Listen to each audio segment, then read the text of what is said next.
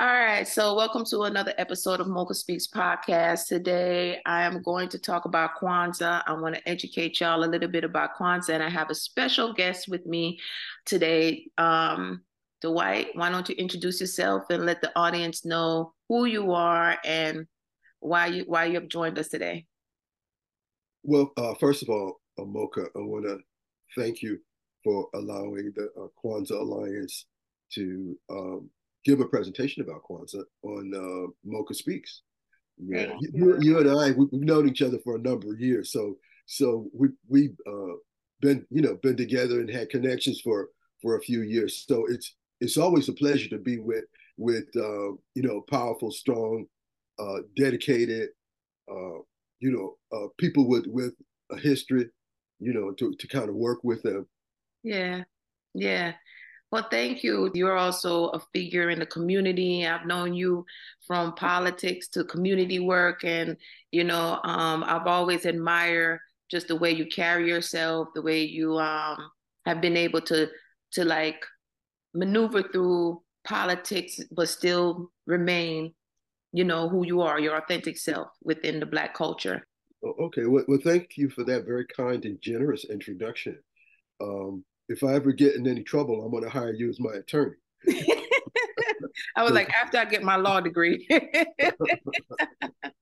well, uh, Kwanzaa, um, Kwanzaa has been around since about 1966, mm-hmm. and it was um, um, or organized, thought of, and put together by Dr. Maulana Karenga uh, back in those days.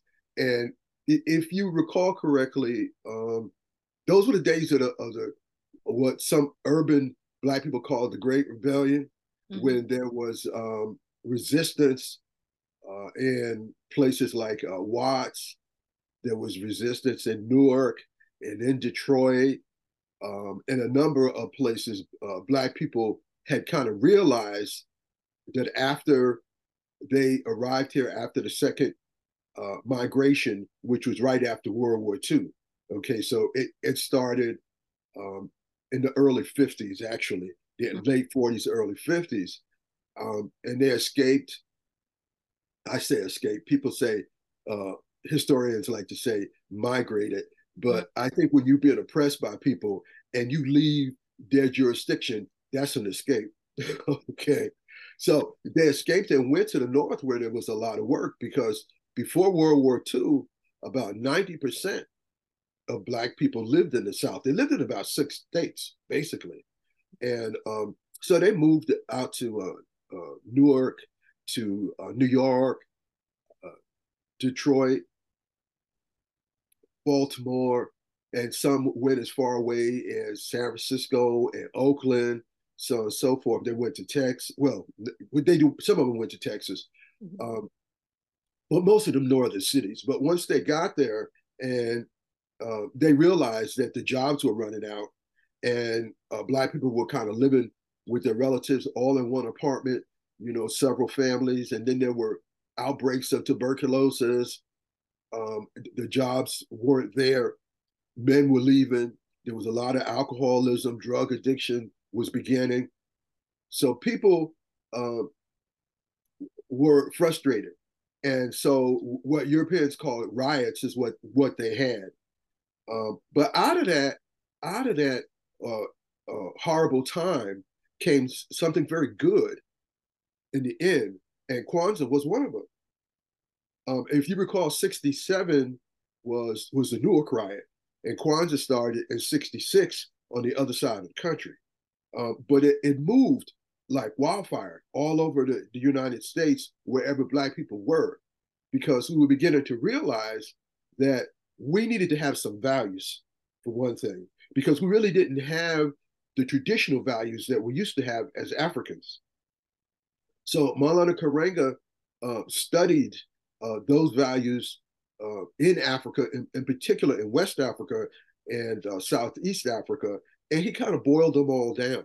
And he came up with seven principles that have been principles that Black people have had for thousands of years that we had lost because um, due to our being kidnapped and our culture being uh, squashed and taken away, our language. And when you take people's language away, that in and of itself takes their culture away. Okay, because you can't communicate and you can't uh, teach the history to your to your own people because you can't speak the language anymore. Okay, when you take the writing away, there's no historical record anymore. So you become, become what um, some some of the leaders used to say in the 1990s: uh, a lost and found person. when you're found, when you realize that, okay, uh, they would say we were lost in the wilderness of North America. Okay, uh, we were far away from home. So he came up with with these seven principles, and he called them. He used Swahili terms for his ideas uh, and his philosophical view. Um, and the reason for that is that Swahili is probably the most prevalent, uh, understood language on the African continent. So um, his principles, principles were called Nguzo Saba, which is the seven principles in uh, in Swahili.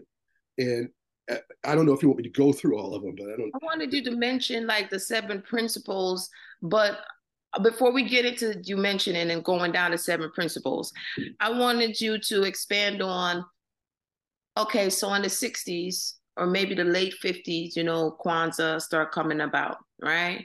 Right. And so over the years, I've I've seen different people try to incorporate Kwanzaa or try to um, keep up with it and then now I don't see it as much like in our households, like in different households. Right. Right. Why do you think it's still important for especially the younger generation to embrace and celebrate Kwanzaa today? Okay, first of all, I think uh, the pandemic, as it did a lot of other organized um, social endeavors, it tended um, to bring a halt to all that.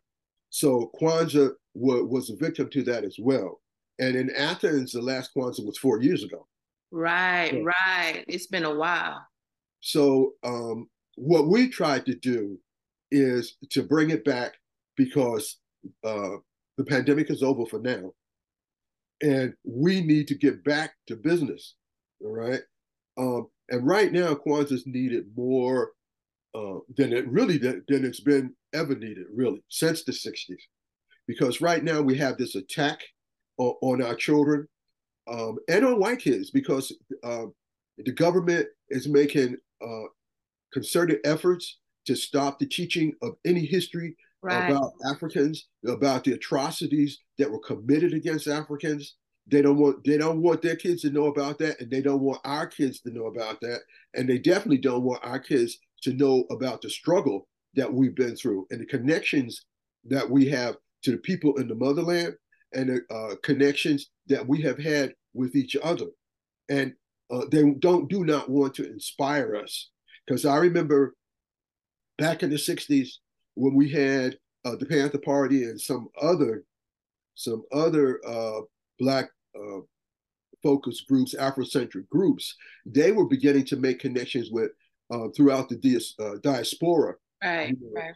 in, in Africa they made connections with the Cubans. They made um, connections uh, w- with other Africans. You had also you had people like Kwame Ture who uh, became um, a, a, um, a, minister in the government in uh, Guinea with Sekou Toure and uh, Kwame Nkrumah. So you were having those connections that were kind of going on um, in, in the day, and the, all that has been hidden and when you hide that, people have to repeat history. They got to start all over again. Mm-hmm. Okay, so for that reason alone, we need that. And then, secondly, there's I noticed that there's a lot of uh, values that are missing in our community right now. There are a lot of values that are missing, and we need we need to restore those values, bring that back. Because I see kids walking through neighborhoods, uh, teenagers with wads of money, and where are they getting this money from? And they're counting the money. Okay. The point is that they're doing nefarious things, things that are harm, harmful to the community and may eventually be harmful to them. Okay, physically, it's already harmful mentally uh, and value wise, it's already har- harmful. But we need uh, to bring them back so that they understand who they are they know what the traditional greatness of Black people uh, is. Because I, I, was looking the other day at um, a book with uh, uh, about Tutankhamun, um, the Egyptian pharaoh, and it's just loaded with with all of this gold coffins and and precious jewels. And then when you you uh, e- even the outside, even they built special uh, buildings just for all of that, um, and he, huge monumental statues. Mm-hmm. We did that, mm-hmm. and when that was done, uh, Tutankhamun, who came very late in ancient Egypt, Tutankhamun um, lived around 1300 BC before Christ. Mm-hmm. And that part of Egypt was about 6,000 years old. But when you talk to anthropologists, they tell you that the first human evidence in Egypt was 400,000 years ago. Mm-hmm. Now, just to put that in perspective, the United States is only 246 years old. You, you see what I'm saying? Yeah. So they can't tell those kids about that. Right. Because if they, they saw that, they would they would be very proud to be a part of our ancestors. And they would want to be a part of Kwanzaa where they can pay uh, homage to the people whose shoulders that they now stand. So historical one to to to um, keep history alive, especially Black history, and especially that they're erasing it out of the schools. Teachers are scared to talk about it. Um, policymakers is you know they're getting fired for talking about it. Right. That's and you know that's that's scary for an educator. Um, and then also value and principles to to to instill that back into the black community and for the youth to have like a a guiding point from exactly. our ancestors, basically, right? Mm-hmm. Okay, so um, do you want to expand on what some of those several seven principles are because as much as I love Kwanzaa, that's been one of the hardest things for me is to keep up with the seven principles, you know, and try to um, set space, especially in my household, to celebrate Kwanzaa. So when um, I heard Kwanzaa was coming back, I was happy because I'm like, okay, well, I could follow, you know, the community and I still can partake. So why don't you expand on what those seven principles are so people know? Okay, first of all, first of all, let me say that Kwanzaa has changed over the years, and um, it has become more diverse. It has accepted more people um, into it who are would not necessarily be considered blind people. Um, a lot of people of color and and white people as well. When I celebrated Kwanzaa in uh, California, I lived in uh, Oakland and Berkeley. Okay, that um, and we can go into this another time, but there was um, a large, diverse population, and they um, there was an interchange between all of the various cultural ethnic groups, the Latinos and the Asians is on the Pacific Rim. So you had all these Chinese, you had Japanese, you had Filipinos, and uh, of course California used to be Mexico at one point. All right, and then you had all of these uh, Europeans who came during the gold rush. So you have Russian Hill, you have the French community in San Francisco, and, and then you had uh, after World War II, you all these black people who migrated to California to work um, in the war industry, and they all uh, intermingled with one another. So as time went on, um, and, and uh, Kwanzaa was developed, uh, initially black black people were the only people invited to Kwanzaa, but right. we began to realize that that was not the way to go mm-hmm. because mm-hmm. living there, you find that um, in the same uh, apartment house, you have Filipinos, Chinese, Black people, and Mexicans, and they're all getting along with each other. And a lot of them are intermarried with each other, and they're t- taking care of each other's kids. Okay. Also, so, I noticed that um, not to sorry, I just interrupt real quick. I also noticed with you saying that um, traditional wise, they don't really celebrate Christmas. It's it's an it's more of an American holiday. So if you have that those different backgrounds, it's kind of um, you're just subject to it. So like for me, you know, um, my background is Jamaican Chinese. My mother, you know, we're Jamaican. Um, my grandfather, um, my mother's side was Chinese. His last name is Lee. So when we moved here and we migrated to the United States, it's like, okay, all these holidays, and you just mm-hmm. like just start celebrating it, but it might not be your tradition. So I'm mm-hmm. glad to hear that it's expanded to uh-huh. where other cultures can be involved. So go ahead. I'm I'm just want to interject a little bit. um yeah, um the principles, seven principles. Uh, the first one was Umoja, uh, which is Swahili for unity. Mm-hmm. And the second one is Kujichagulia, which is the the um, Swahili term for self determination. And basically, what that is for is to um, instill in us the uh, need to decide who our friends are, okay, and um, who we should be uh, enamored with, in love with, be dedicated to, okay, uh, and, and, not let other people decide that for us. You just mentioned this business about about Christmas and how Christmas started out as a religious holiday, and then it became a commercial holiday. And then there was they became Christmas trees and Santa Claus and all that, and they had kind of forgot all about uh, Jesus Christ and the manger. Right. You know, that was going. Yeah. All right. Um, so we need to decide and take control of who uh, our friends are, okay, and who our role models are. Because you see this crazy stuff that's going on right now in the music industry amongst our people and in Hollywood amongst our, I mean, it's just wild stuff. And uh, that's a lack of values. That's exactly what happens when you don't you don't have a value system. Uh, the other uh, uh, principle, the third principle is ujima, which is collective work and responsibility.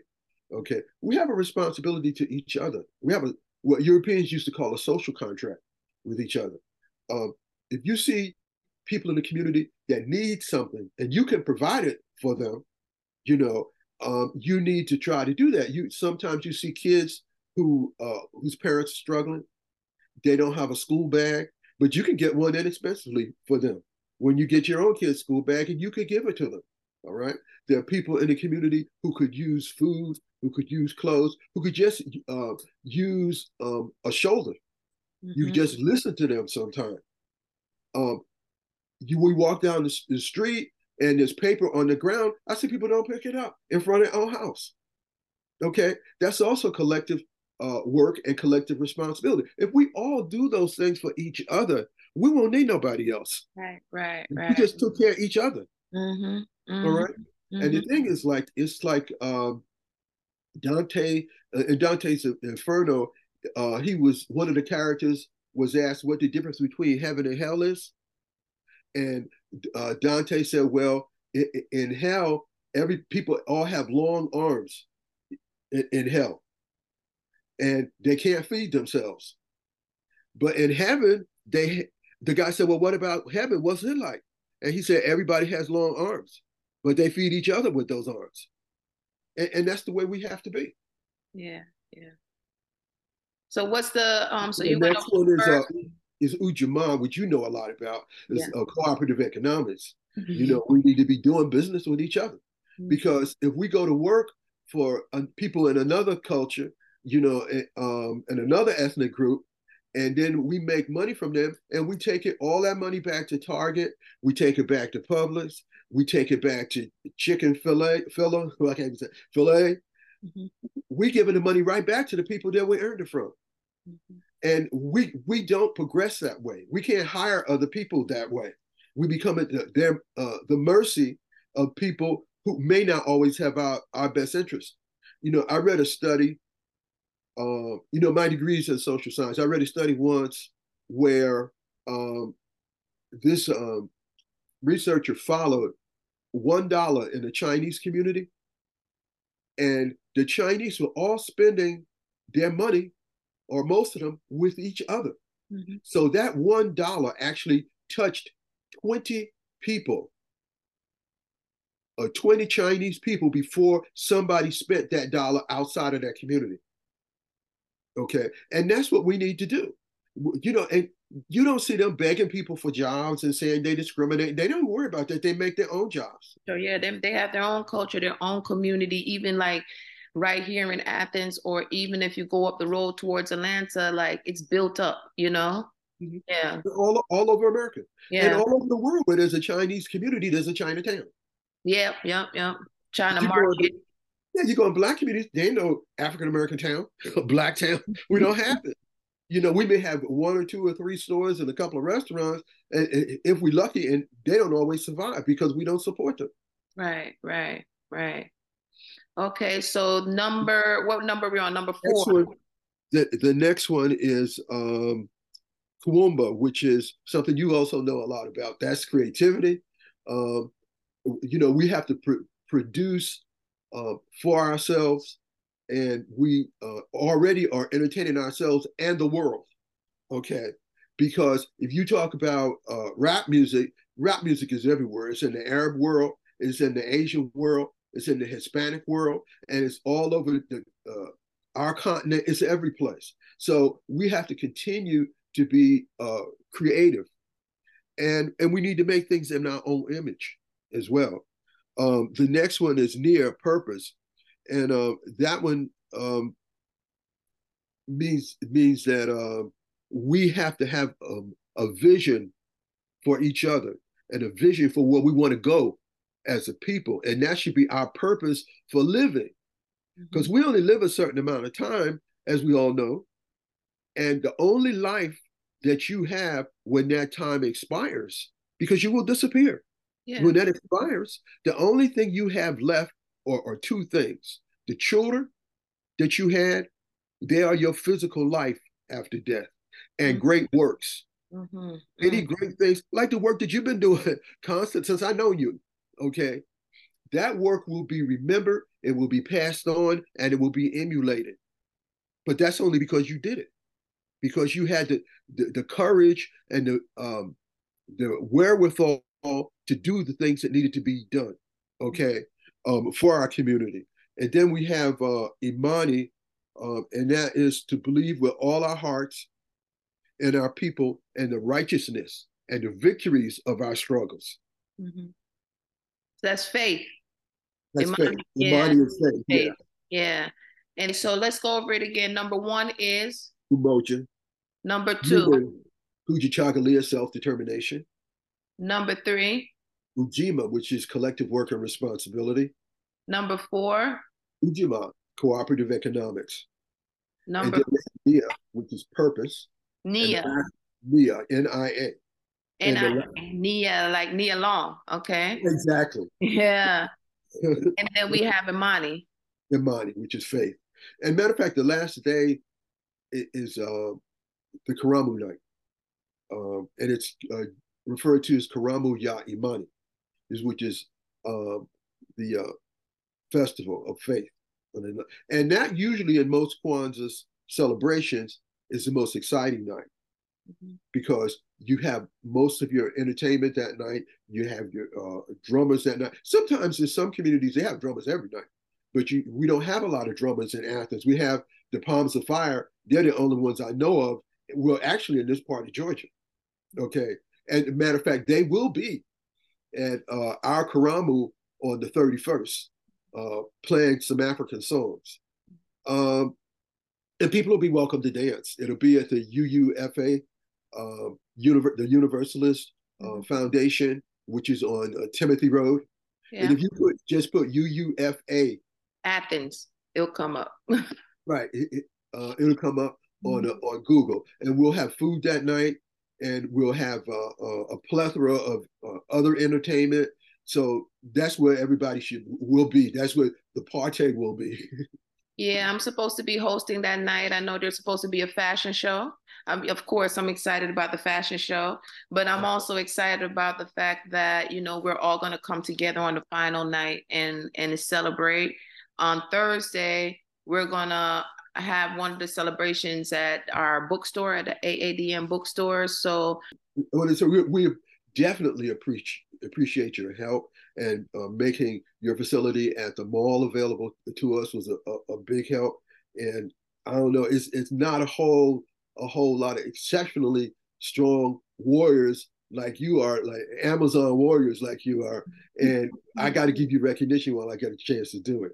Well, thank you. I really appreciate it. Um, I have two more questions I'm going to ask you before you go. But you know, I was thinking it's like a contrast or a conflict for some people because we mm-hmm. grew up. Some people grew up celebrating Christmas, and then as you get older and you become woke, You know, if your family wasn't instilling that you become woke, you're like, okay, do I still celebrate, celebrate Christmas? Do I celebrate? Do I just celebrate Kwanzaa? Glad you brought that up. Critical for me to celebrate, you know, a white man coming down the, the chimney and giving me presents, giving my yeah.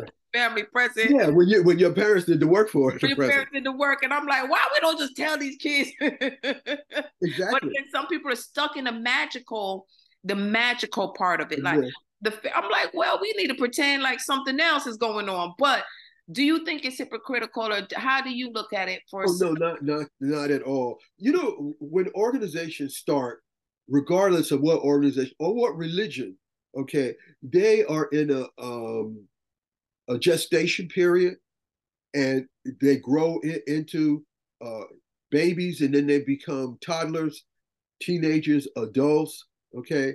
And kwanzaa has grown has grown to the point where we uh, encourage people from every single uh, religion that you know that, that they may believe in to be, uh, participate in Kwanzaa. The only thing that we we are looking for in Kwanzaa is what we have in common, and what we have in common is that we're either all Black people or we or we have a relationship with Black people. Okay, so we uh, want all of those people who um, are um, Afrocentric. And, and, like I said, you do not have to be black and purple to be Afrocentric. Mm-hmm. I mean, you could be anywhere from black and purple to white and blonde hair and be that. Okay. Right. So everybody is invited. And you know what? They could be Christians before they got there, and they can be Christians when they leave. Okay. so it's not about religion. They don't have to figure that out like, oh, or I'm politics. Yeah, yeah, yeah, yeah, yeah. Malcolm X used to say that we're not oppressed because we we uh, are uh, Baptists or Methodists. We're oppressed because we black. Right, right, we exactly. Get, get in the room and talk together with each other and talk shop. Right, right. Anyway, okay, let me just mention one, a couple of quick things. Okay. Uh, one for each day of uh, Kwanzaa, you greet each other by saying Habari Gani, which means what's the news or what's the news today. Habari Gani and today, when I say Habari Gani to you, you would say Moja. Moja. Moja.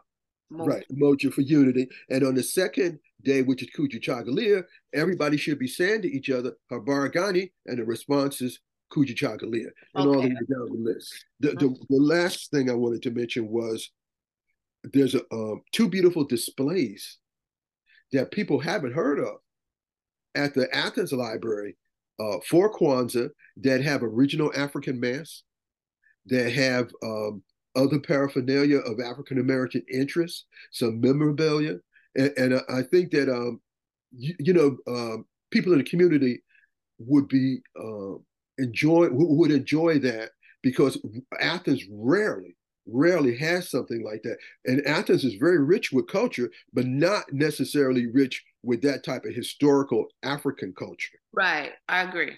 And we got a lot of European culture. we need some, yeah. So we appreciate the library for definitely, you know, creating that display and making sure that it's there. Yeah. Yeah. So definitely bring your kids and see it because they can see some real hand carved African masks from Africa.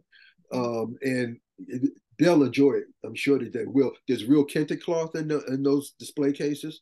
One of the cases is downstairs by where you check out books. The other case is upstairs in the gallery. A lot of people don't know that uh, the Athens Library has an art gallery, but it is on the second level. Okay. But anyway, I'm sorry. How long is the display going to be up for? Um, you know, it's so far it, it, there is not a definite time for it to end, but I suspect it will be there at least for a month. Mm-hmm.